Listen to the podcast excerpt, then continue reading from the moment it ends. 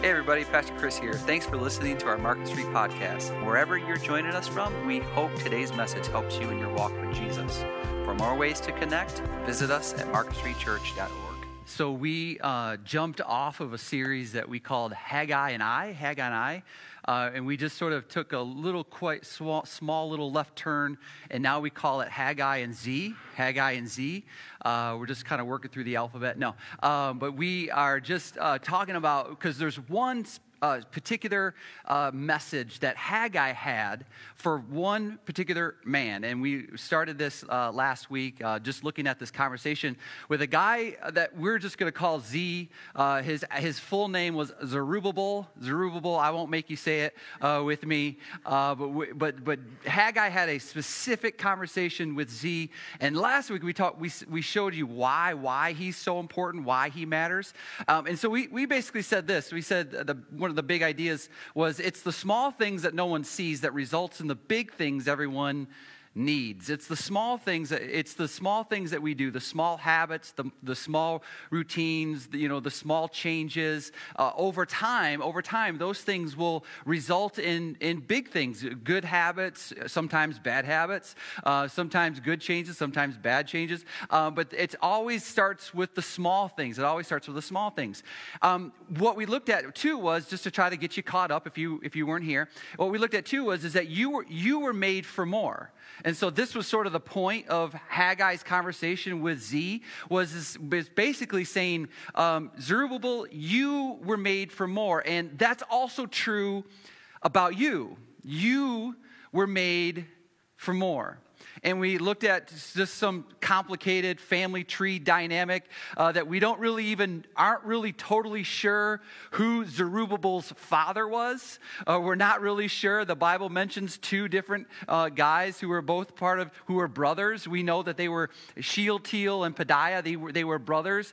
Uh, but one, you know, in one particular uh, you know passage, it mentions that Shealtiel was the the father of Zerubbabel. But another particular passage, it says that Pedaiah was you know, the father of Zerubbabel. Um, and, the, and we came, basically came to the conclusion that we have no idea. We don't know. But the point was, is that Zerubbabel came from, he came from a different family, or, or, family tree that was, that was important, that was necessary uh, for him to go through. Whether it was Shealtiel, whether it was Pedaiah, we don't know. But we know that as a result of, you know, where he came from and the line, the family line that he came from, that he came from uh, a family line that produced someone named Jesus, who is our Messiah. Isn't that pretty incredible? And so here we see this small little book, this minor prophet uh, in Haggai, who has a conversation with a guy by the name of Zerubbabel. Generation, generation, generation, generations later, out of that line comes our Savior. Out of that line comes our Messiah. And so, again, just looking at it started with a small thing. It started with a little small book called Haggai. It started with a little small conversation with Zerubbabel, and from that, a big thing happened. That mean, what that means is that you and I are a part of this grand scheme, this God plan, sovereign plan that He put in place. And even if we look at Haggai, and many of you me too, haven't really read Haggai before. You're like, I didn't even know Haggai was in the Bible, right? And, uh, you know, it, it, but it started from this very, very small thing and produced something that is massive, which made impact for thousands and thousands of years and has impacted you. And it's why you're here today. And it's the small things, it's the small things that produce big things that we all need. And it shows us that you were made for more. We're all made for more. God had a purpose for Zerubbabel, God has a purpose for you. He has a purpose for you. So we looked at Haggai 2. It says in verse 21 Speak to Zerubbabel, governor of Judah, saying, I am going to shake the heavens and the earth. And that's it, that happened.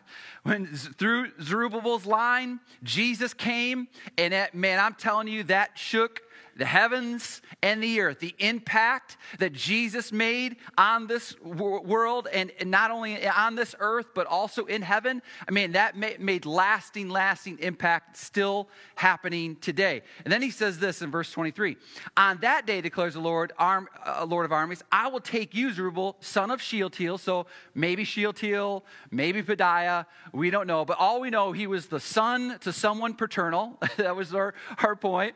He was the son of somebody, someone, you know, he, he, he had somebody was his father, okay? But then, but then here's what it says about Zerubbabel. On that day, declares the Lord of armies, I will take you, Zerubbabel, son of Shealtiel, or Pedaiah, however that worked, whether it was through lineage adoption or, you know, uh, or through, um, you know, uh, uh, marriage. He says, My servant declares the Lord. And so not only was he a son to someone paternal, but he was a what is described as, or way that Haggai describes him as, or more, more importantly, what God describes Zerubbabel as, that he was a servant, he was a servant to a struggling people. That's what he was. He was a servant to a struggling people. Now, again, Zerubbabel was a part of a line of a king Okay? David's line ultimately led to Jesus as our Messiah. And so he his his grandfather was a king and his grandfather was the king, you know, at the time when the Babylonians came in. That's why he was called a prisoner when he was taken captive. And so but Zerubbabel was in line. He was in line to be to be a king. Well, that you know, didn't happen because of the, you know, the invasion of the Babylonians. And, and their, their, you know, God's people were, you know, placed in captivity.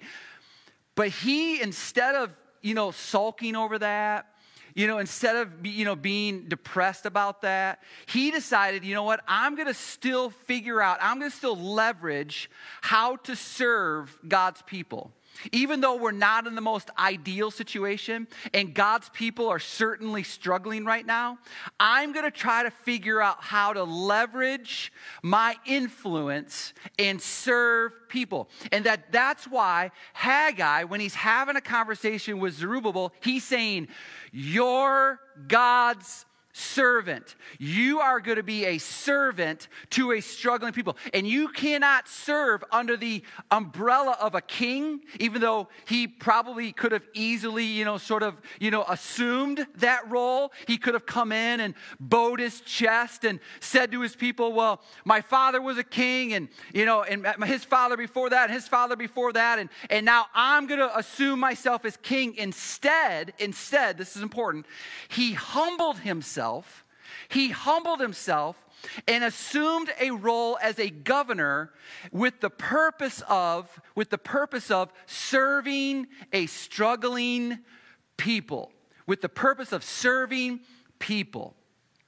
This reminds us of the way, the way that jesus described what it looks like to be great. Jesus said listen if you want to be great if you want to see if you want to be great Here's how you're great. He says, The greatest of all is the servant of all. The greatest of all is the servant of all. If you want to be first in the kingdom, how you're first in the kingdom is that you have to become least. You have to become last in the kingdom of God. That's the upside down kingdom of what it looks like to have, to be great. What it looks like when it comes to God's purposes and what God has for you in your life. If you want to experience the more, if you want to experience the more in our lives, Jesus says how you do that is that you serve. You serve. So, the Apostle Paul sort of spends a little bit of time talking about this idea of serving people like Jesus did. This idea of if you want to be great, you, you're a servant. If you want to be first in the kingdom, you need to be last in, in the kingdom when it comes to serving people, putting people before yourself. So, Paul spends a little bit of time talking about this to this church in Corinth. And here's what he says. Here's what he says. He says, For though I am free from all people, for though I am free from all people. Now, think about this for a second. Here's, here's what he's saying. Here's what he's saying. I'm free from the demands and expectations of everyone. Wouldn't that be nice? I'm free from the demands and the expectations of everyone, okay? Now, don't feel sorry for me. This is not why I'm saying this. Don't feel sorry for me. But as a pastor, there's a lot of demands and there's a lot of expectations. I read this article. I just want to read it to you. I thought it was good. It's, it's, it's, a, it's a pastor's expectations. Here's, again, this, this is not you. This is not you. I'm not talking about anybody here, okay? This is just me. This is, this is my problem. This is my problem, okay? So a pastor, a perfect pastor, right? Isn't that how you like expectations, demands? Like you need to be like the perfect parent you need to have like you need to be the perfect, you know, sibling. You need to be the perfect, you know, coworker. You need to, you know, you, you have to be the perfect boss. You know, you have to have it all together. These are sort of the feelings and the demands, the expectations you think people have on you, right? Right. So as so as a pastor, so I I feel like this is just me. It's not you. It's just me. I I have to be able to please everyone in the church and meet every person's expectations. So far, so good, right, everybody? I need to speak the truth, stand up for injustice, and never step on anyone's toes. I'm nailing this. The perfect pastor preaches an inspiring sermon every Sunday that makes you cry, laugh, and think deeply about everyday life while still managing to get you out of service in under an hour. I, I, work eight, I work from 8 in the morning until 10 at night, doing everything from preaching to sweeping. The perfect pastor is 33 years old and has been preaching for 40 years. the perfect pastor has a desire, a burning desire to work with youth and spend all his time with the senior citizens. Has a keen sense of humor and all while keeping a straight face that shows serious dedication makes 15 home visits a day on church members, spends every free moment evangelizing to non members, and is always found in the church office when needed. And on top of that, you have to have perfect kids, right? Your kids have to have it all together. Your kids need to win every single sword drill in kids' church. And if not, they're going, What's wrong with the pastor's kids? He, what's he doing? He's not right? I got news for you. I do not have perfect kids. Now, the only thing I have going for me is I do have a perfect wife.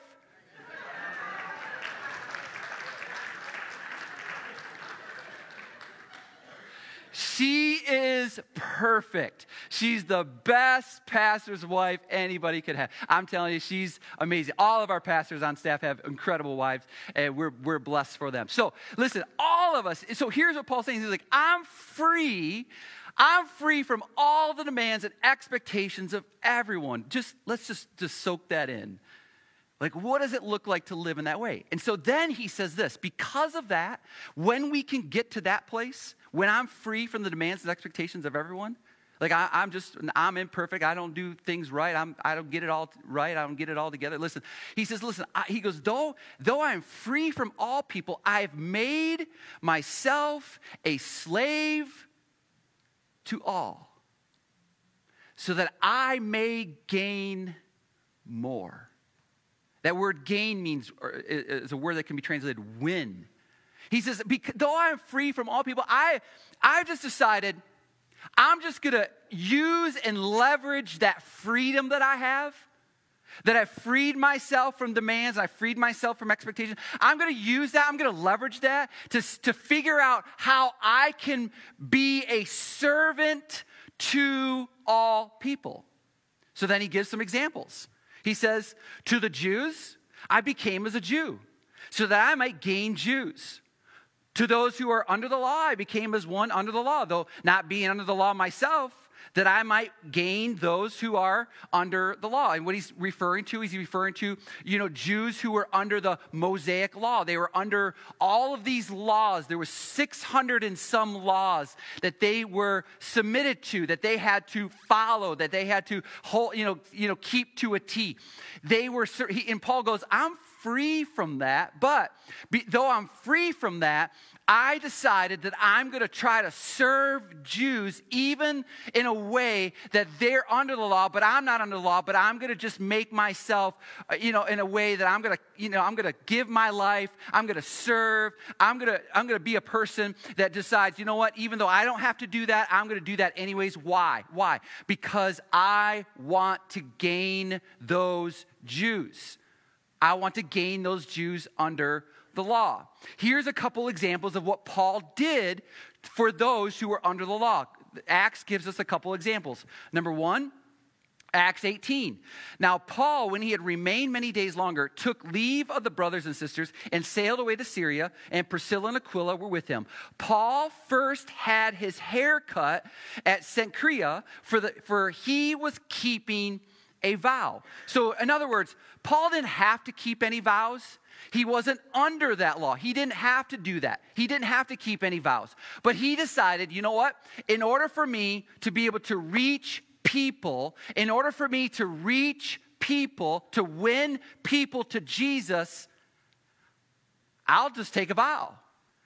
Probably because there were some people that he was trying to influence, there were some people that he was trying to serve so that he can win them to Jesus.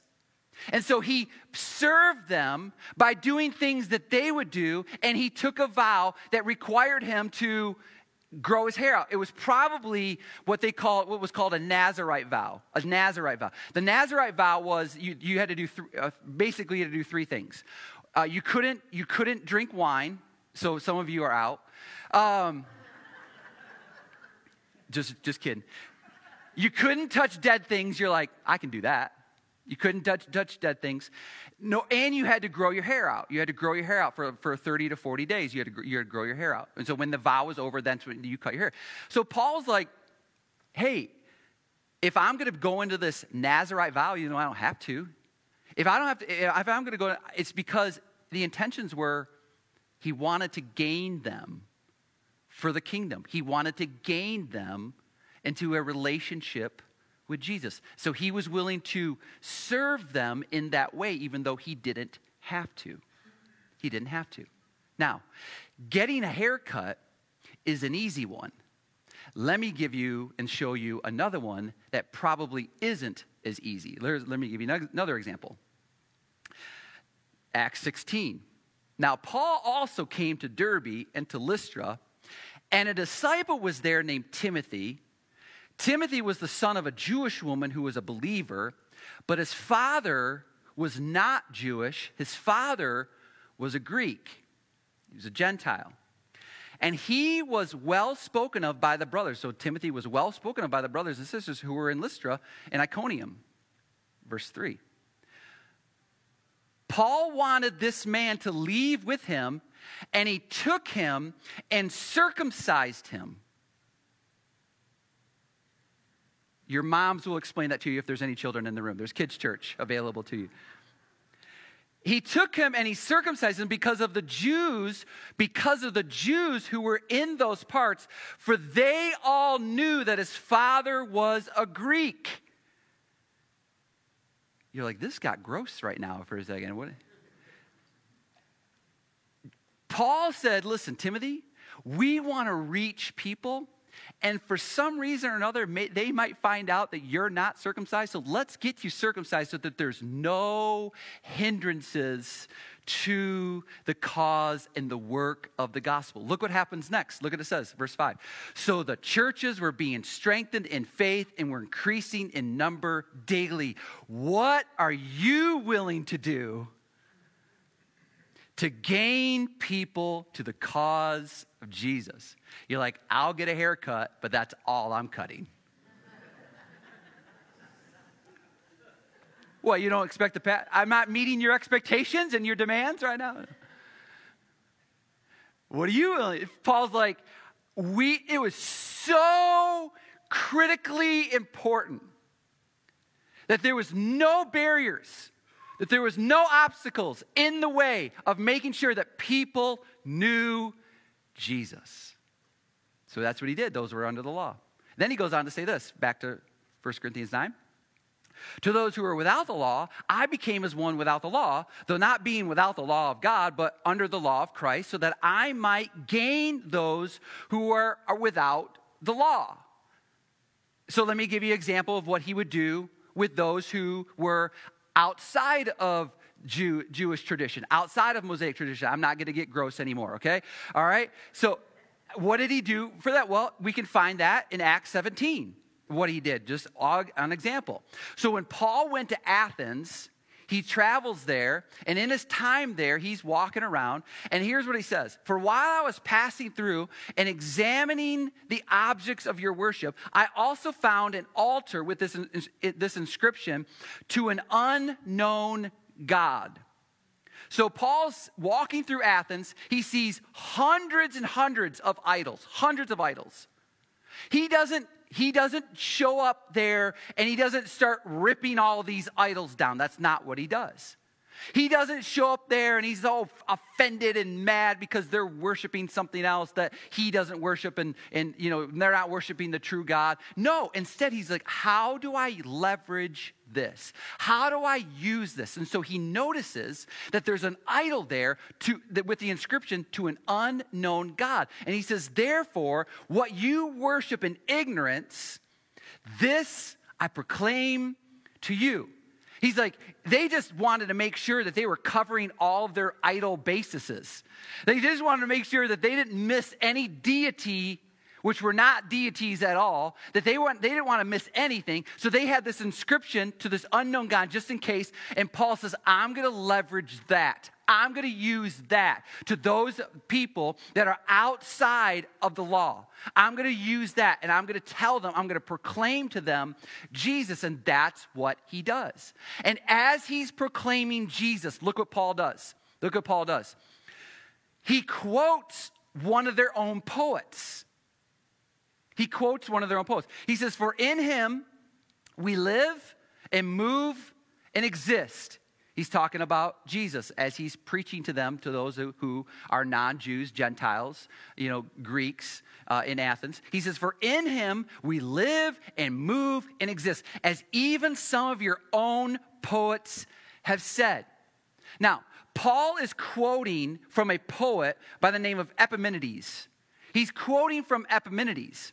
What Paul is doing is he's using their own culture, their own popular culture, and leveraging truth from their own popular culture to share Jesus, to talk about Jesus. Why? Because he just wanted to figure out how to serve people and to win people to Jesus.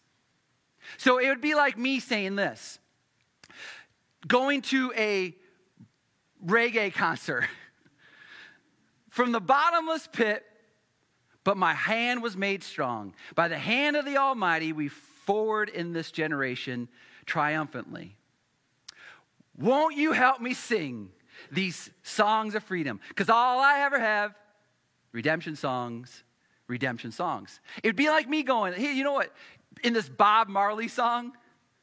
And you'd be like, what? You would use a Bob Marley song? Yeah. If it was an opportunity to win someone to Jesus, if it was an opportunity to sell, tell somebody, you can be in a bottomless pit, but the hand of the Almighty can pull you out of that and you can move forward triumphantly. Jesus is that for you. You're like, are you preaching a Bob Marley song? Yeah, I am.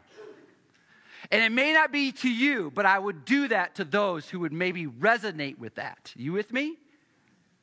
That's what Paul did. Or let me give you another example. What once was hurt was once was friction. What left a mark no longer stings because grace makes beauty out of ugly things. Grace finds beauty in everything, grace finds goodness in everything. You too, right? This is what Paul would do. Why? Why? Because he used his freedom. Was he under the law? Nope. Was he outside the law? Nope. But he would use his freedom to figure out how to serve people with the ambition, with the ambition of reaching people for Jesus. And he would use any tactic he could possibly use. He goes on to say this in 1 Corinthians 9.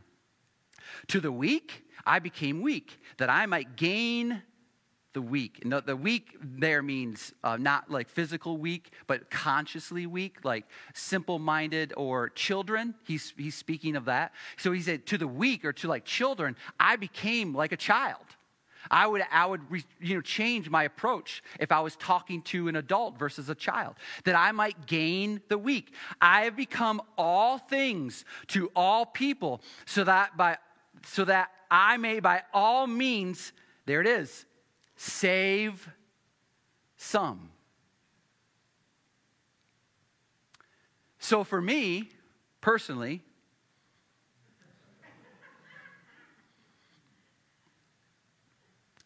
that's our Memorial Day parade. That's your goofy pastor in that suit. To the Star Wars fans, I became Darth Vader. That I might win children at Adventure Week, I have become, there it is, I have become Darth Vader for children so that I may, I may by all means save some.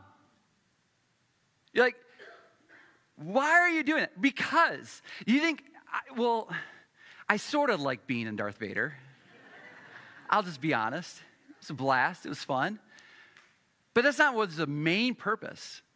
The main purpose is, and, and, and, thank you for not being offended and not like getting upset, and maybe you're just not in the room anymore and you work. But the reason why we do these things is because we want to save some. And we try to use and we try to leverage things to get them into a place where we can then share the gospel. For us, for Paul, he was not a chameleon. He never compromised, nor did he ever condemn anyone.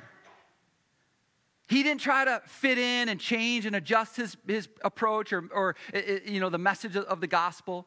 Eh, the method was different. The method was different with Jews. The method was different with Gentiles. The method was different with Greeks. The method was different, always different, but the mission was always the same. He was a chameleon. He, he never compromised, nor did he ever judge or condemn anyone.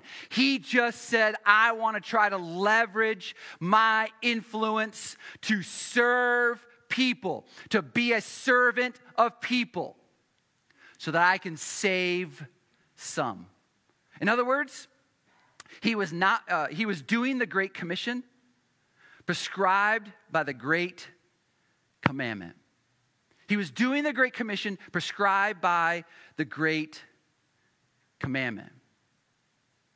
Now here's a clue as to where we need to live okay? Paul gives us this clue of where we all need to live. Paul wasn't under the law nor was he outside of the law. But Paul was under something. And he tells us this. He tells us this. Let me let's go back. To those who are without the law, I became as one without the law, though not being without the law of God. But look what he says.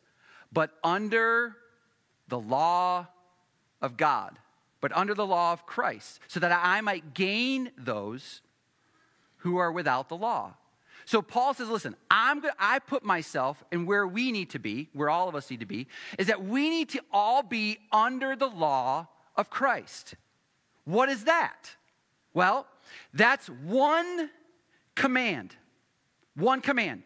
Jesus said, listen, I don't have 613 commands like, like you have if you're under the law. I don't have all these rules and demands and expectations and regulations. Paul says, I've got one rule and I'm under the law of Christ. Jesus said, I got one command for you. Here's what it is. Here's what it is.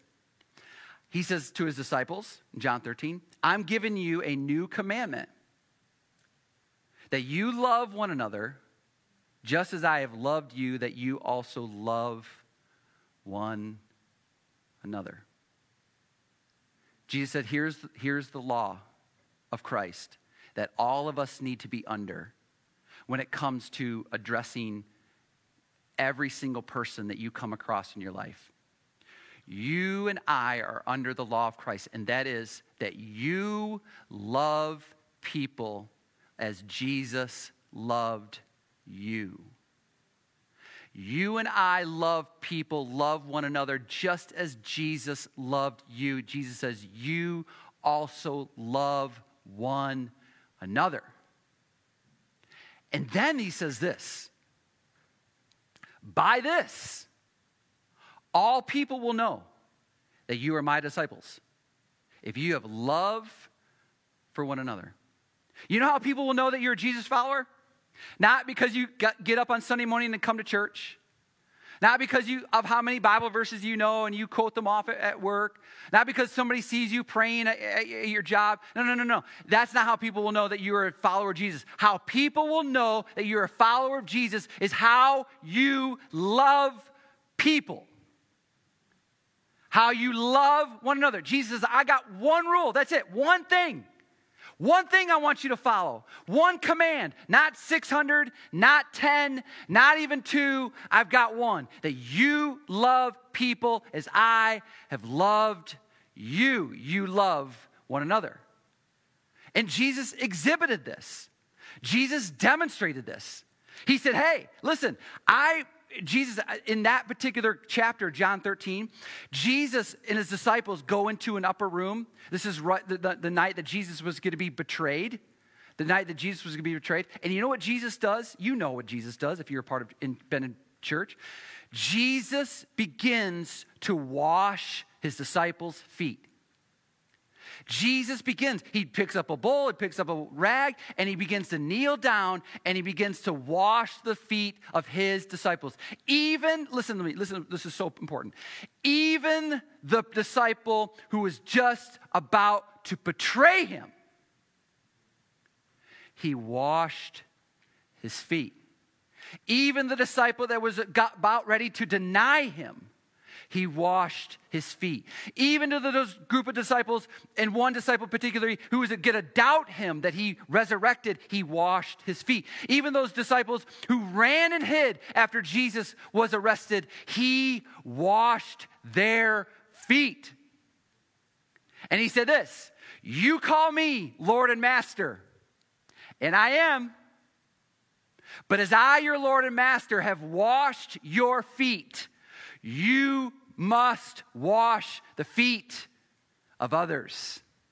He says, I gave this as an example for you. It doesn't mean that we got to go around and wash people's feet. Don't do that. That's weird. But what that means is, is that Jesus said, just as I gave you an example of washing feet, I want you to figure out how to leverage your influence and know your audience so that you can be a part of God's saving redemption plan. Paul says, I'm willing to do anything, anything to save some. He doesn't say, he doesn't say save all. It, he doesn't say save all. Because not all of them are going to receive what you have to say. But he says, listen, there's some that will. And they'll know and they'll see, they'll see because you because you are doing the one command, the great command, informed by the great commission to serve, to serve, to serve people with the opportunity to save some. To save some. I, have had a privilege over the years um, to be a part of a lot of weddings partly had to do with the fact that I was uh, a single adult pastor for many years. And so singles would meet singles and then they would get married. You know how that works, right? And so they would ask me to be a part. So for years and years and years, I have a hundred, like hundreds and hundreds of weddings that I've been a part of. And I love that opportunity, especially in, in these days where, where people that would come and they wouldn't really have anything to do with our church, but they would let, get a hold of us and say, hey, you know, we're looking for a church and we need a pastor can, you know, to perform our ceremony. Would you be, would you be willing to do that? And I said, and often if I can, if I can, if I can do it, I'll do it. I'll do it. Not because it's not, it's not because it's easy, it takes time, but because, because and here's what I tell them listen, I'll marry you on that particular day, but you're going to go and you're going to sit down with me three, four times, and you're going to go through some premarital. And I'm going to talk about marriage in the view of God, what God says about, about marriage. And so, three, four times leading up to their wedding day, I get to sit down with couples that may or may not have any church background, any church experience, may know Jesus, may not know Jesus, and I get to sit down with them and I get to talk about marriage with them, godly marriage, and what marriage is a picture of. That it's a picture of Jesus and his church and the love and the mutual love and submission for each other. And the, yesterday I did a wedding and this couple came. They got, they got a hold of us. They have no church affiliation. So I said to them, I said this, and again, just, just, I just, this is what I told them. I said, You don't have to pay me, but you have to come to church periodically. And they agreed to that. And so they would come to church periodically, and I would sit down with them and do premarital. And I would just go through this, this, this process with them in, in hopes of, and here's my ambition, in hopes of that if they don't know Jesus, that they'll see Jesus that they've never had an encounter with a God who loves them, that they have that encounter with me because I just want to love them where they're at. As a matter of fact, I've gone so far. There's a couple sitting here right in this room that said, Hey, we need to get married, and we know that we're not doing what God wants us to do in our marriage or in our life, and so we need to get married. I said, Let's marry you on a Sunday at church. They said, At church? I said, Yeah, let's do it. So, a number of years ago, I, I, I don't remember the, the, exact time, a number of years ago, we had a literally had a wedding right here in church on a Sunday morning, and you had no idea. You just showed up to a wedding. Why? Because I love them. Why? Because I knew whenever you have a wedding, guess what? You invite people to a wedding. And so they invited family and friends to come to their wedding on a Sunday morning. And guess what I got to do? I got to preach Jesus. I got to share Jesus. Uh, this afternoon, I get to meet with a family. Now, these are things that are not easy to do. I, I get called, and it, this, is, it's, this is such an honor. This is such an honor. I, I truly see this as an honor. But Lynch and Sons across the street will call me anytime that there's a family that doesn't have a pastor or church connection because they think that I do a decent job at connecting with families that aren't connected with God or church.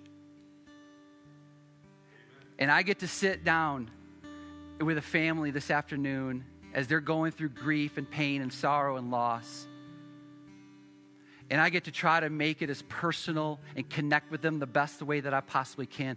I just simply get to love these people in hopes that, in hopes that, that if they don't know Jesus, that they get to see and experience and know Jesus because I know what Jesus did for me and I want I want Jesus to do that for you and I want Jesus to do that for everyone. So, whatever it takes, whatever the time commitment, whatever how difficult it can be, and whatever how much pain it brings and joy sometimes that it brings, it's worth it. Why? Because we're on mission.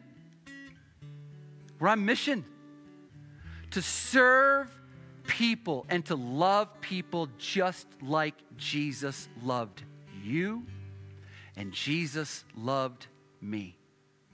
A few years ago, we went on this youth retreat and we went and stayed at this uh, uh, home over off the St. Clair River. And we were walking uh, down in the downtown area, Marine City area, downtown.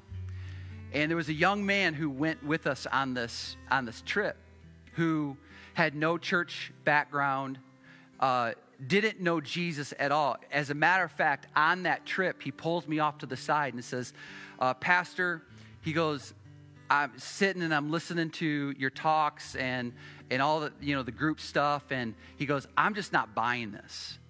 I'm just not buying this.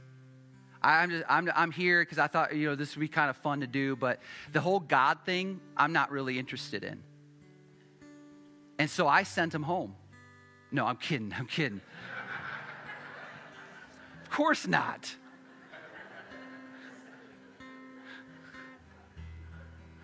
You're like, what a jerk. No, I said, thank you. That's refreshing. Thank you for your honesty. I said, God can work with that. I love that honesty. I love the fact that you don't really sure where you're at in your faith and about this whole Jesus thing, this whole God thing. I appreciate that. So one day we were walking in, in that uh, downtown area, and there was this bridge that was probably 30 feet high that went into this canal uh, that led into the St. Clair River. And he, he pulls me over to the side and he says, Hey, Pastor Chris, can I jump off that bridge into water? I said, I kind of hemmed and hawed for a while, and I'm like, everything inside of me was like, No, this is not a good idea. No, this is not a good idea. And I thought, maybe I'll have opportunity. I said, let's do it. Let's do it. So we, before the cops came, just kidding, just kidding. Rumor was that they were called, but just, just, just ignore that part of the story. So we, 30 feet high bridge, don't ever send your kids on a retreat with me, jumped into the water, and we had a riot. Since then, this young man got saved, he got baptized, he serves in our church. More often than not, I'll come into the building and he's here. We give him access to our hide key. I'm not telling you where it's at, but he knows. And I'll walk into this room and the lights are off and nobody's here throughout the week, and he'll just be sitting right here praying, praying.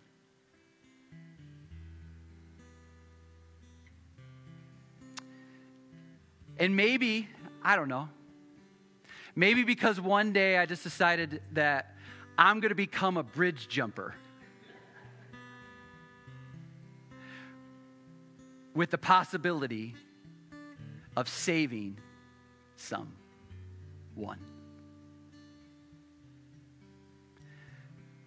What are you willing to do, right?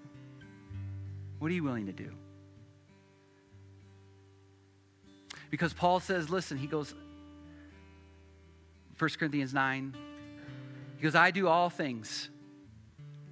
I do all things for the sake of the gospel, so that I may become a fellow partaker of it. In other words, Paul says, I don't want to just talk about the gospel. I don't want to just talk about how good the gospel is. I want to be a participant in the gospel. I want to be a participant in the gospel. Let's not be a church. Let's not be a people that we just talk about how good God is. Let's not talk about what Jesus has done for us, but let's be a participant in it. Let's just be people that say, you know what? I'm going to get active. I'm going to get involved and I'm going to find someone to serve. I'm going to become great in their eyes. How is that? By becoming their servant. I'm free from all people, no demands, no expectations, but that gives me the freedom to serve people. I'm going to become least for the cause and the sake of the gospel. Hey, let's participate. Let's just not show up and sit in chairs. And hopefully, I made you laugh and cry and contemplate your life. Let's be players in the game of the mission of Jesus. You were given a commission and you were given a commandment love people as much as Jesus loved you, sacrificially and unconditionally.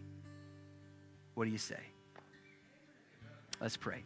Father, Let's be a church that we are fellow partakers. We're not just sitting on the sidelines watching other people do this thing called Christianity. But let us not be let's not be people, Lord, that are just too busy within our schedules, within our weeks to to miss the mission, to forget the mission, to forget that we are under we are under your law. We're under your law. And your law is to love people, to love people as you have loved us. To figure out what people we can we can wash their feet. You gave us that example. We just want to be those kind of people that are just people that are washing feet. How can I serve? How can I leverage this influence? How can I make an impact? Knowing my audience, God, just help us with that. Help us always be in tune to the Great Commission and the Great Commandment. Because it's all, all the things that we do, all the things that we do. I hope us to see, God, that all the things that we do is for the sake, for the sake of the good news of your Son Jesus,